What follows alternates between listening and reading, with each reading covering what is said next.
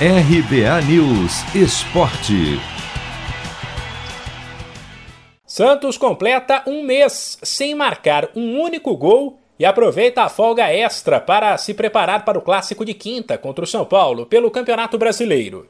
Jogo no qual o Peixe entrará em campo bastante pressionado.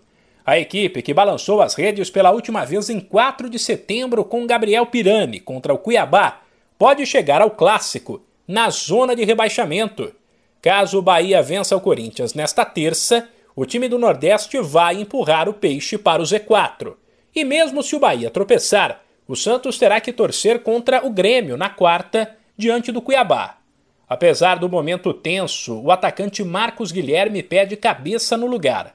Ele lembra que o Santos ainda depende só dele para se manter na elite e deixa claro que, se desesperar, pode ser pior. Dependemos só das nossas forças ainda, não dependemos de ninguém, que é muito difícil. Eu sei, já passei por momentos assim, quando você depende de outra equipe para sair de uma situação difícil, mas não é o caso.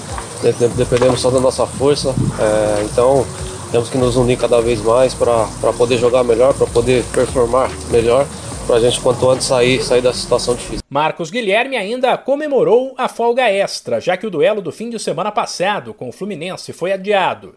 O Peixe viu alguns rivais da parte de baixo da tabela tropeçarem e ganhou mais tempo para estudar o São Paulo. Normal a gente acompanhar né, os nossos adversários ali diretos. É, nosso próximo agora que é o São Paulo, conseguimos acompanhar bem a partida, analisar, estudar os pontos fortes e fracos então acho que, pensando assim no momento, acho que também foi bom essa, essa folga, né? Forçada, porque deu mais tempo da gente acertar alguns detalhes que, que a gente precisava, deu tempo da gente trabalhar bastante coisas, então creio que para o jogo de quinta-feira vamos chegar muito mais forte preparado. O Sansão de quinta será no Morumbi às seis e meia da noite, no horário de Brasília.